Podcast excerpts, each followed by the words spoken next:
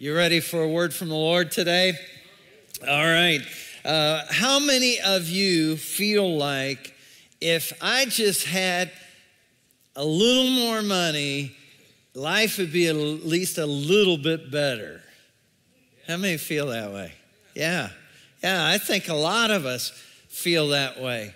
A lot of us feel like, you know, money could help us. But how many know that there's probably not anything any more disappointing than finances? You know, putting your hope in finances. You know, how many of us have thought, you know, I, am getting ahead. Oh, the, I'm making good progress. Oh, this, this is awesome. I'm, I'm feeling so good. And then something breaks. You ever been there? And, and then you think, oh my gosh, I am worse off than I was before. Because now I've got to repair this, do this. And, and, and some of us, and here's where we get into trouble, is we think, you know, if I had more of these, it would fix my marriage. You know, if I had more of these, uh, it, it would fix my kids. It, it would fix my future. If I had more of these, it, it would just help so, so much. But the Bible warns us about these, right? And we just saw in the video how that sometimes what happens is, though, the scripture, and this is where we've been for the last few weeks and where we're going to go next week, is these are some of the most misquoted verses in all of the Bible. Every week, and, and today is one of the top most misquoted verses in all the Bible. And here's where it comes from. 1 Timothy chapter 6 verse 10, and here's what people think is it says, For money is the root of all evil. Money is the root of all evil. How many have heard that? Yeah. Money's the root of all evil, so be careful. But that is not what the actual scripture says. Look here, look at the screen. It says, For the love of money is the root of all kinds of evil. That's actually what the scripture says. Not just a root, it's the root of all kinds of evil. In other words, there's all kinds of bad things that can happen because of the love of money. Now, the good news is this scripture and th- this message today applies to other people other than you. Isn't, that good? You know, you've got people around you, there's people at home that you're so glad they're in the living room right now because, you know, this, oh, honey, listen to this message because uh, th- this is some, something you need today. But I want us to see what, what the scripture actually talks about in, in this passage, because we don't want to just look at this one verse and pull it out of context. We're going to look at the whole context of it. So let's talk today about money rules. Money rules, which is kind of a play on words because that's really the problem is money can rule over us. But there are some rules that the scripture talks about to help us because paul doesn't just give this warning and, and then leave it there. We're going to look at how he continues this thought shares with us some rules that we can put into money. But before we go there i want us to read another scripture because this is how we can know if we love money. All right? How do we know if we love money? Here's what scripture says Ecclesiastes 5:10. Whoever loves money never has enough. Okay, so a person who loves money feels like, I never get enough. I never have enough of these. Whoever loves wealth is never satisfied with their income. In other words, this is like the person who says, By the time I'm 30, I want to be making this much. But then they get there at 29 and they say, Well, that wasn't even the number at all, it's, it's a higher number, right? And it just keeps on building that we, we, we want to make more. I, I, I can never have enough. How much more money do you think you need to be secure? I'll tell you the answer more. right? What, whatever your income is, the answer is more. Because even for a millionaire, multimillionaire, and, and some of us would look at that person and say, wow, they're a millionaire. Oh, wow, they're a multimillionaire, or they're a billionaire, or whatever. You interview those people and ask them, are you satisfied with what you have? And they say, no, but I'm getting there. I, I'm, I'm hoping to get there. So, the context of this passage, Paul, here, here's how, how, how this whole scripture came about. Is Paul is writing a letter, and it's one of his last that he, that he ever penned. And he's writing it to his mentee. Okay, Paul has been a mentor to Timothy and Timothy is a pastor, and he says, Timothy, I think you pastor some people who want to be rich. There are people in your church that want to be rich. They want to strike it rich that they want to luck out they want they want to somehow they want to win the lottery they, they want something to happen in their lives they want to be rich they have a desire to be rich and what's happening timothy is they're putting their hope in money and instead of putting their hope in god and, and so paul writes these words to timothy to help him to know how to pastor people who love money. Okay, now I know this isn't talking about you today, but there are people you know that need to hear this today. All right, so here, here's what Paul says 1 Timothy 6 6. But godliness with contentment is great gain. Now, don't we all want contentment, right? We, we all want that.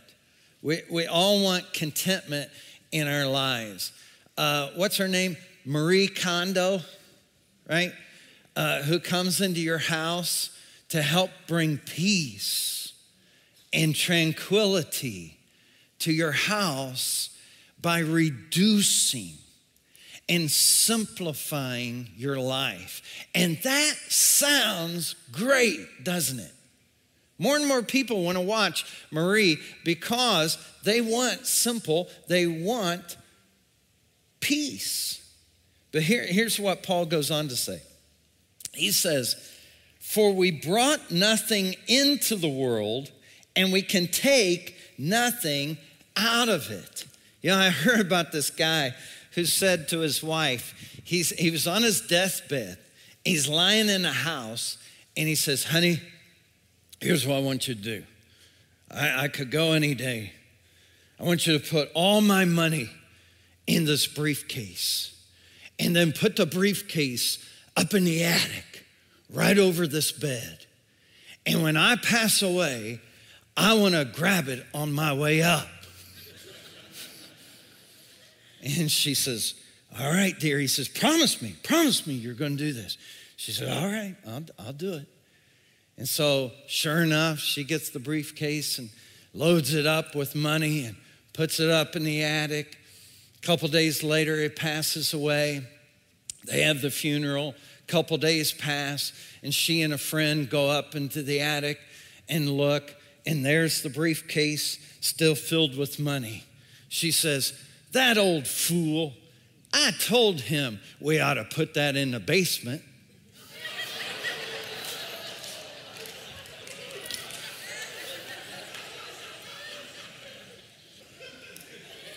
How many know you can't take it with you? No matter what direction you go, okay? Up or down. But we all want peace in our lives today. Can I get an amen? We all want peace in our lives. So hang on, because Paul's going to get to it how you can have peace in a world that's crazy about money. Here's what he goes on to say. Let's, let's keep reading what he's saying here. But if we have food and clothing, we will be content with that. Now, a lot of us would read this and say, well, if we can have food and clothing and the new iPhone and the new car and a new address and a second house, and then we can be content. Hello? How many know the richest people are not those with the most, they are those who need the least? That have contentment. And that, that's where Paul's getting at. Hey, if you've got clothes, if you can eat, you're rich. You're rich enough right there. You're, you're a blessed person. Now, to illustrate this, you should go we haven't been able to go on missions trips recently because of the whole COVID situation. But when we go on missions trips, there's something that happens when we go, like, for example, down to the Dominican Republic, where we've built a children's center where every day over 200 children are blessed. They're clothed, they're fed, they are taught about Jesus. Could somebody get excited right about now? That it is an oasis of hope in a very hopeless part of the Dominican Republic. It's an oasis for the, the kids. There's a playground, there's basketball court, all these things that this church has provided down there. And uh, but but something disturbing happens when you go on these missions trips. And, and what happens, what's disturbing and unsettling, is you go and make visits. I think we've got a picture of me visiting one of the homes and bringing some gifts to uh, one of the kids that we sponsor down there. And um, what's disturbing is you go in this house and their doors and many of their walls are sheets that they have hanging up for dividers. Oh, and this is the kids' bedroom and you're like, that's a sheet. And, and then it's just concrete floor at best. Some don't even have the concrete, they have dirt. And, and there's no restroom facility. There's, you, you, you look around and it's so simple and maybe a tin roof and, and, and you're looking at this and here's what's disturbing is these people look happy And the married couple appear to be content with each other. And it seems like the whole family is settled. And that is unsettling for those of us who have a whole lot more than that and aren't nearly as happy. You hear what I'm saying? Because you want to go in and say, No, you're not happy. Do you not know what you don't have? Look at this. You don't have this. Where is your cable? Do you, have, do you even have Netflix? Your, your closet. Is that only, is that the amount of clothes that you have? And, and that pool out, that kiddie pool, it's not really a kiddie pool, it's your washing machine that you wash your clothes in.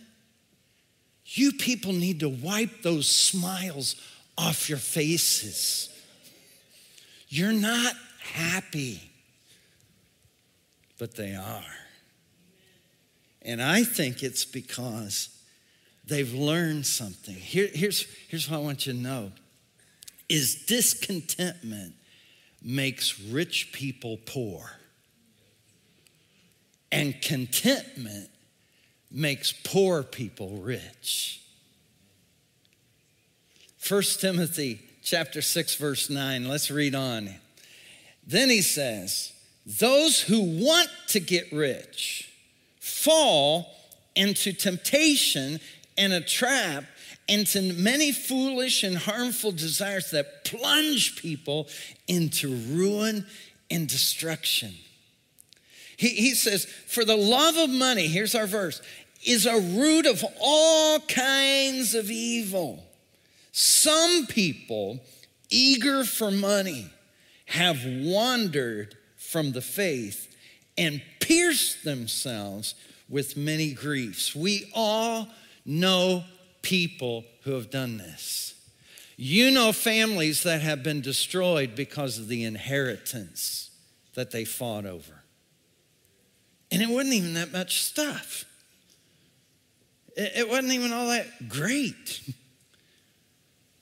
But, but all the conflict, the, the, the venom, and everything that happened. And the Bible says the stuff's not the problem, it's the craving of the stuff. See, and this is the problem because we can get to daydreaming about money. Anybody do this? Just me? Just me? Okay, because I do this. I do this. I'll daydream about money. Oh, if I had more money, here's what I could do. And oh, I'll even do it for the church.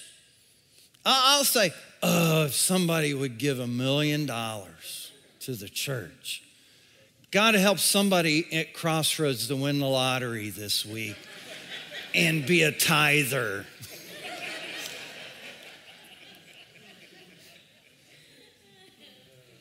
Wow, what could we do for the kingdom?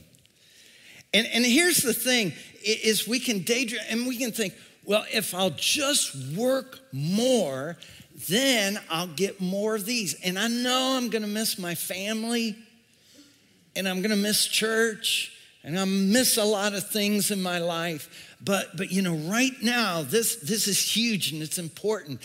And, and what it sounds like is it sounds like money is bad, doesn't it?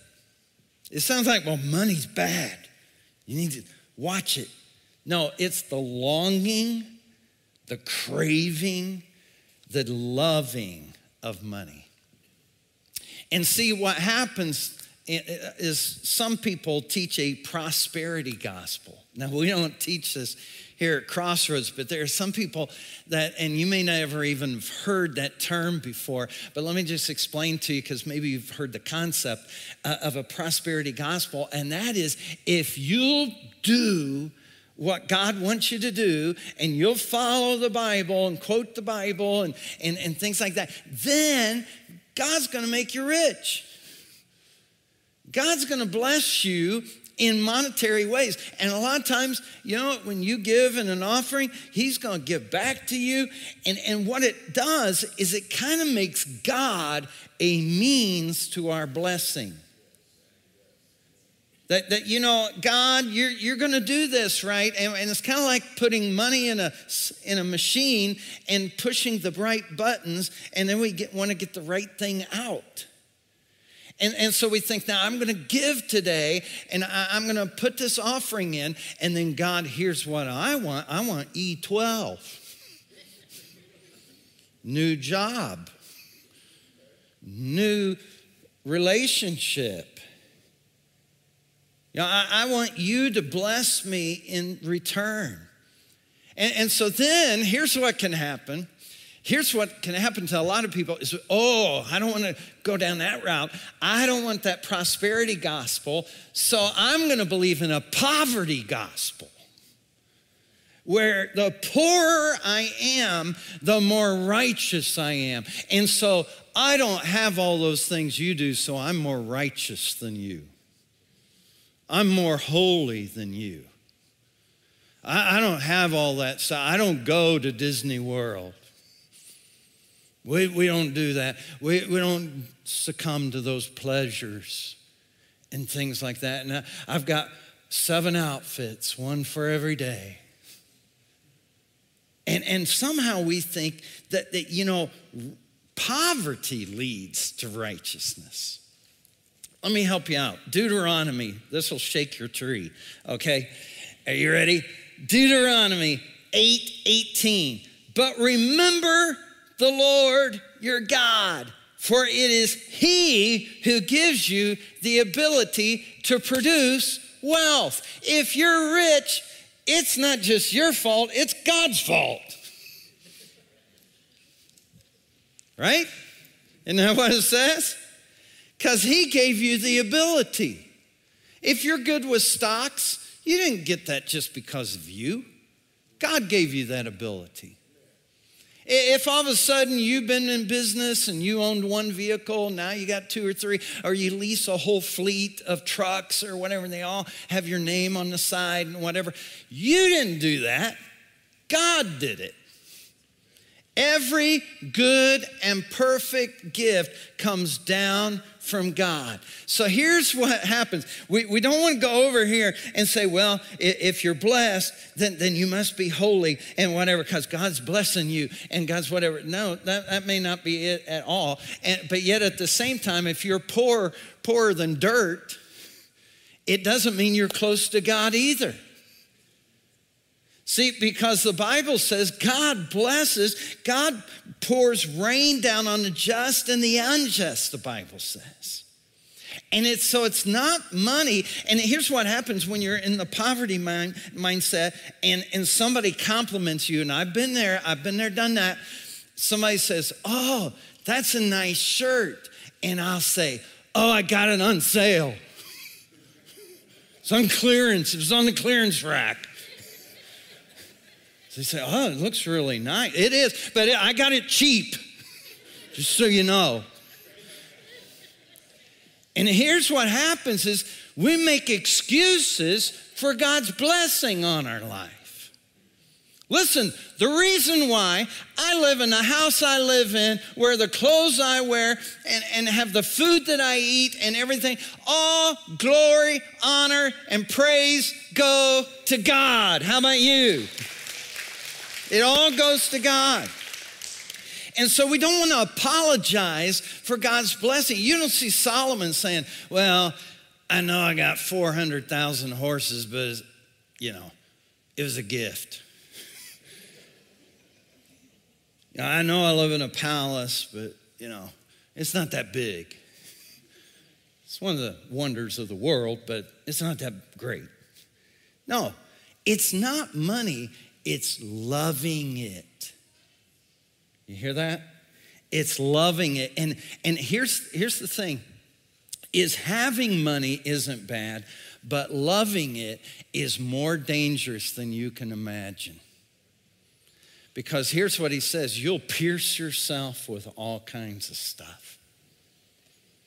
You, you can research lottery winners who their marriages fell apart, people who committed suicide, people who were murdered, all kinds of terrible things. And it wasn't the money, it's the love of money. Here's what God wants us to get to my job, your job, it's not our supplier. God is our supplier. They are just the tools that God uses to provide for our needs. And when we forget this, here's what happens we start to worry. And this is where Jesus lands on the topic of money a lot of times. Is he says, I'll tell you what's dangerous about this stuff is you worry about it. You, you get to worrying. And, uh, and Jesus says, look at the birds. Remember that? Look at the flowers. Are they worried? And do you think I don't love you more? Do you think I won't take care of you? He says, Don't worry. So, worry is a warning light that maybe you love this too much. It, it might be a warning like that. I, am I'm, I'm, I'm loving it too much. Let's, let's look at verse 17, 1 Timothy 6. Command those who are rich in this present world not to be arrogant nor put their hope in wealth, which is so uncertain. How many say 2020? How many say 2008? you know, I mean, it's uncertain. But to put their hope in God who richly provides us. What's He do? What kind of God do we serve? A God who richly provides us with everything. Why? For our enjoyment. Listen, so we can enjoy it. And, and so when you think, well, who is he talking about here? Who are these rich people? I'll tell you who it is. It's people like us who have hundreds of dollars worth of equipment in our pocket. Something that many people couldn't even afford in a year because the average person's only making a dollar or so a day throughout the world. If you have a working automobile, you are among the 9% top of wealth in the world. If your car runs, if it works, you're in the top 9% of wealth. And we get in that car, we leave church, and we drive by seven restaurants and can't figure out which one we want to go to. I don't know, this one or that one or the other. And, and, some of you, you're at home, you don't even leave your house. You call, listen, we're so rich, we don't even leave our house. Who do we want to get to come over today? Uber Eats, let's, let's get Chinese, let's get Mexican, let's get what? Hello? And, and we have a house, many of us, we have a house for our car that the car lives in. And, and we go into a closet, some of us, that's as big as some people's kids' bedrooms divided off by sheets that I've been in. And, and, and, some of us, we go in there and we go over all these clothes and look and we say, I don't have anything to wear.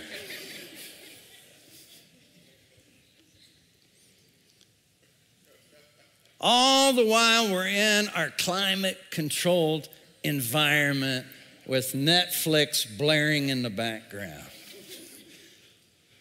And listen, here's what the Bible says. Here's what Paul says it's not a sin to enjoy things. Because you may be thinking, well, Craig, should, I, should we just not enjoy, you know, things, money and the things money can buy? No, God gave it. The enjoyment of it is not a sin. As a matter of fact, if you'll read Solomon, some of his writings, he says it's almost a sin not to enjoy it because you're it's like you're dishonoring god. God gave you that and blessed you with it. Enjoy it this is what the rich man says. But it's because you don't put your hope in it my hope's not in that car. It's not in the house that provides for me. It's not in my job. It's not the money in my wallet. It's not the retirement savings. It's not all that stuff. My hope is built on nothing less than Jesus' blood. Come on, somebody in righteousness, right?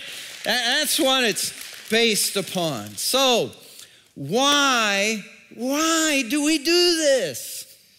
Because I don't know about you, but I don't want to do that. When I get to trying to worry about money, and I think, oh man, you know, I should have got going earlier, you know, but planting churches and everything, how, how you do that and, and how you save for the future and everything. And, and, and um, how do we stop worrying about money and make sure we're trusting and hoping in God. Why do we do that? Why do we put our hope in money? It's because of this money promises what only God provides. It promises happiness, security. You know, if you get more of me, you'll be secure. And we get more, and we're still not secure. Because we think, well, that wasn't quite enough. I thought that stack would be enough.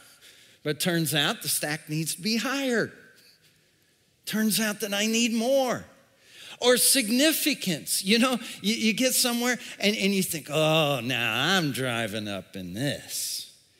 Everybody ought to pay attention to what car gets parked at the party. And then we realize somebody else has a newer one or a longer one or a remote controlled one. They don't, you know, they didn't even drive here, it drove itself. And so what happens is, is we think that if I get those jeans, if I get that purse, if I get that house, if I get that Land Rover, if I get that right thing, then all of a sudden I'm going to be happy. And here's what the Bible says: we're deceived. We're going to talk about that again in a few weeks when we talk about spiritual warfare. It's one of the biggest tricks of the enemy is deception. Deceiving us because money is not the answer to our deepest needs. I'll tell you what is. It's really a who. It's Jesus. So, what we need, listen, church, is more of Jesus and less of this world. Could you say amen to that? Come on. Uh, uh we need more of Jesus because more money won't help get your kids off of drugs or keep them from drugs. As a matter of fact, if you have more money, they'll have more money to spend on drugs, chances are. More money is not going to cure your best friend's cancer. More money is not going to give you a better marriage. What we need is more of Jesus and less of us, less of the things of this world. So, what do we do? What are we supposed to do with money, Paul? You know, if that's the way it works and everything, how, what do we do with money? Let's read on. Here's what he says in the next verse, verse 18. Command them, he's talking about rich people, command them to do good to be rich in good deeds, and to be generous and willing to share. In this way, they will lay up treasure. Now, who does that sound like? It's not a trick question, okay? Who does that sound like? Lay up treasure. Let me, let me tell you something. If, if a preacher asks you a question in church, nine times out of 10, the answer is Jesus, okay? Okay, I'm, I'm just saying, it's, it, you know, Jesus. Nine times out of 10, you'll be right, all right? Jesus said that about lay up treasure in heaven. He says, they will lay up treasure for themselves as a firm foundation for the coming age. In other words, keep your eye on the future, not the future here, but the future there. How many know there's another future beyond this world? It's beyond this world. So that they may take hold of the life. Listen, and I love the way Paul put this that is truly life. Oh, I love that. Because so many people that you look, they're, they're like a zombie. They're like the walking dead spiritually dead, just going to work, working hard, trying to make more money so that they can spend more money, so they can save more money, so they can leave more money. While other people have their eye on something else. Paul says, don't be robbed of true life. and don't rob others of true life. So be generous. Here's how we do this every year. Not only weekly, but every year coming up, we have a what we call a miracle offering. It's a Christmas end of the year miracle offering. And this year, once again, uh, we'll be having it December 5th. And so just want to announce that to get ready for it. It's a huge day for Crossroads Church. And listen, here's why. Because over the last two years, this miracle offering has resulted in us, just one illustration, is we have given over a $100,000 to Project Rescue to free women and children from sexual trafficking in the world today. How many could get happy about that? You should, you should celebrate that because that, that's amazing. That's, that's, that blows my mind. We, we've given over $20,000 to a local drug addiction program that's new in our community called Waymaker. And, and you saw the video several weeks back uh, when we gave that, that, that they were weeping when we handed them that check because it was like a life-changing moment for them it was it catapulted them to, to be able to do so much more ministry why because of the generosity of this church and so here's why i'm doing it again i'm telling you the miracle offering is coming and this year i think we can do at least as much as we've ever done before I thought you'd shout me down right now, okay? That's kind of my daydream, all right? Imagination, okay? I, I really believe that. How many God has brought you thus far? You're, you're here today because of God. If it had not been for the Lord on my side, where would I be? That's my testimony. Where would I be? I don't know where I'd be. I, am liable to be, I would liable to be dead if it weren't for the Lord. But because of his goodness, because of his mercy, listen, he calls us, Paul says, not just to be uh, consumers, but to be contributors. And I'll tell you, I, know this is tough at some points in time in your life, and I'll just, I, am not doing this to be guilty, make you feel guilty or anything like that. I'll just tell you, I get it because there was a time in our lives when Rochelle and I had been let go from a position in a church, uh, let go on that spot that day. Go pack your stuff in your office and and uh, we'll pay you through the end of the month, and you better find something else, which took longer than a month, okay? And uh, so in the second month, we went to church at a place, and, and a guy that we had gotten acquainted with who was an international traveler and a, a dynamic uh, preacher was there at that church. And so we shared with him afterwards and all, and, and we said, We want to bless you with a gift and we gave him a check for a $100 that he did not want to take after he'd heard our story. You know, when unemployed people give you a check, and this is a long time ago, this is when we were very first married. So today, that, would, that check would have to be a way larger check than what was then. But I've never given a check that I felt any more than that one. And, and so we, we gave it to him and he wanted to give it back. And there was something in me that kind of wanted to grab it, you know? I'll just be honest, all right? I just kind of, yeah, thank you, Lord, you're giving it back. See, he gave it back. Um, but we said, no, no, no. We, we need to do this. And, and we went ahead and gave that check.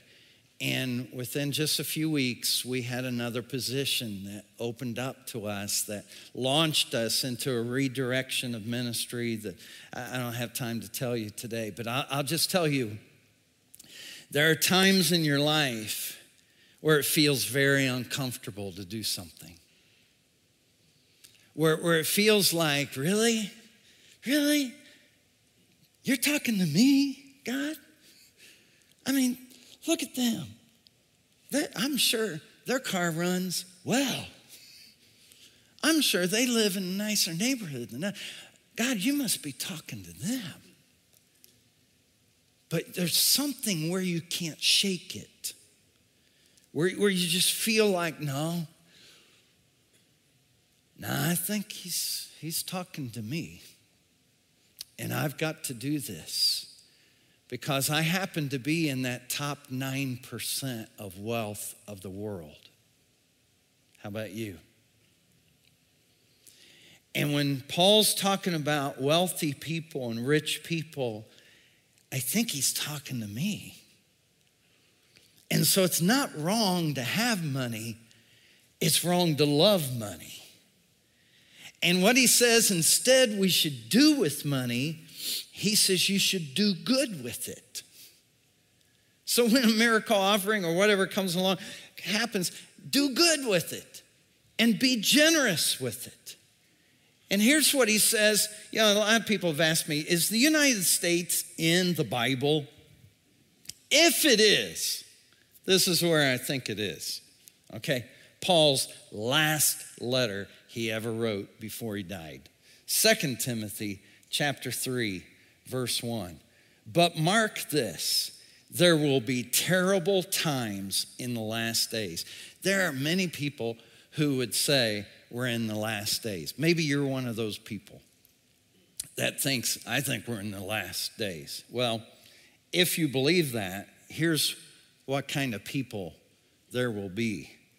People will be lovers of themselves. Notice this lovers of money, boastful, proud, abusive, disobedient to their parents. I'm not reading the news, okay? This is the Bible.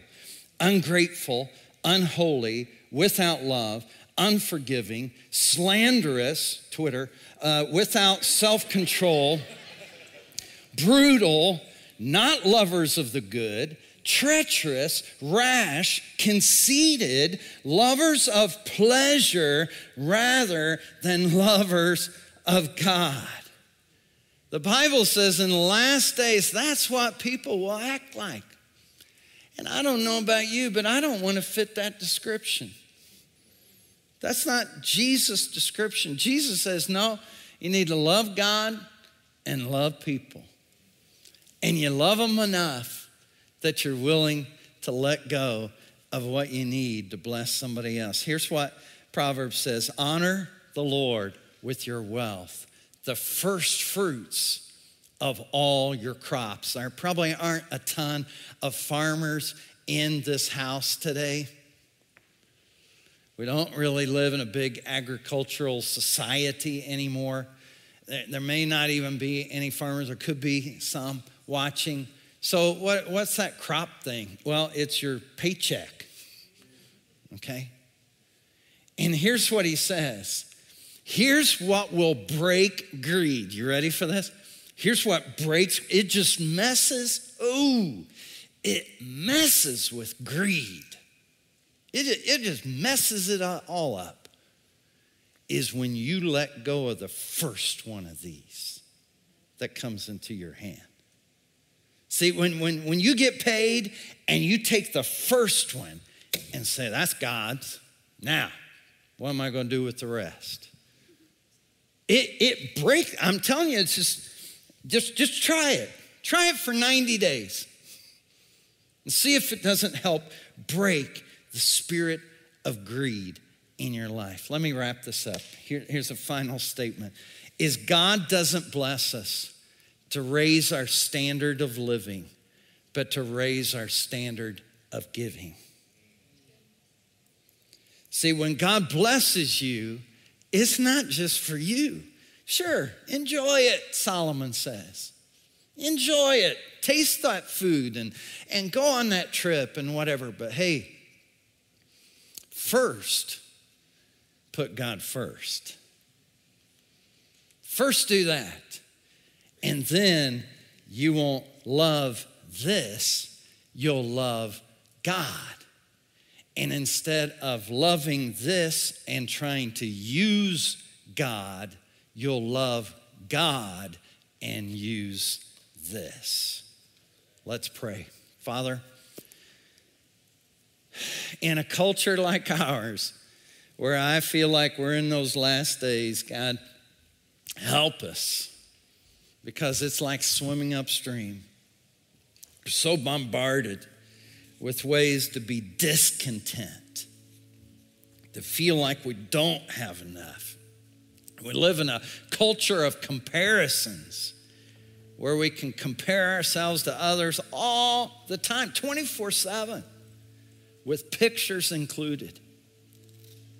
But God, you didn't call us to that, that discontented life. You called us to a peaceable life, a life of peace and prosperity. Not the kind the world thinks of, but the kind that you think of. Maybe you're here today, or maybe you're watching, and maybe a good question, as I was thinking about this, is just is God first in my life? You know, it's not about money, it's not about things that money can buy. And That's not what we're talking about right now. Just is God first in my life? And then how do you back that up without words? One of the ways the Bible says we can back it up without words is through our actions of love and through our giving, our generosity. And, and so today, do you love God enough to put Him first? If you're here and you'd say, Craig, I, I feel like that God's spoken to me. I, I, do pretty good most of the time, but some, sometimes I, I, get off track and I get, I get to thinking I need something and I get in debt, or I, I don't know what that looks like for you. Maybe you finance something or whatever. And, and, and today you would just say, I want to surrender my finances to God. I want to surrender all that I have to God and let Him be Lord over my finances, over everything. I, I, want to be a generous Christian. How many would raise your hand and say, Yeah, that's me today? Hands all over this room. At home, just believe the Lord with me right now, wherever you are. Heavenly Father, you gave us things to enjoy, but not to the extent where we put it on the throne of our lives. And so, Lord, we surrender all to you today. We surrender everything to you, not holding back. And God, for some of us, maybe that's going to mean to start tithing, to start giving that first dollar of every 10, that first 10 of every 100, and give it to you. To try to break that spirit of greed in our lives. God, wherever this lands for each of us, we pray that most of all, when we would leave this place or walk away from that screen, that we would have a settled establishment of God is first in my life. Maybe you're here today, or maybe you're watching, and, and you would have to say, God's not first in my life because I, I haven't I haven't really made God first in my life. And maybe what that looks like is you've never really surrendered your, your body, your life, your mind, your soul, your, your everything to Him. And in other words, you're, you're kind of God in your life. And, and that's really the way most of culture operates is we try to make our own decisions, do our own things. And then I would just say, how's that going for you? Because for most people, it ends up with discontentment it ends up with disenchantment. It ends up with disappointment in our lives. And so, if you're here today and you'd say, I want to give God a try, I want to put Him on the throne of my life. I, I, want Jesus to be Lord over my life. I need forgiveness of my sin. I want to, when I go to heaven, I, I, I want to know that, that, that I'm ready to meet God so that I can gain entrance into heaven And listen, you don't gain entrance because of your money or the things money can buy. It's because of what God has done for you, what He's provided for you. And if you want to take what God's provided for you through Jesus into your life today, would you just raise your hand and say, Yeah, that's me. God's speaking to me.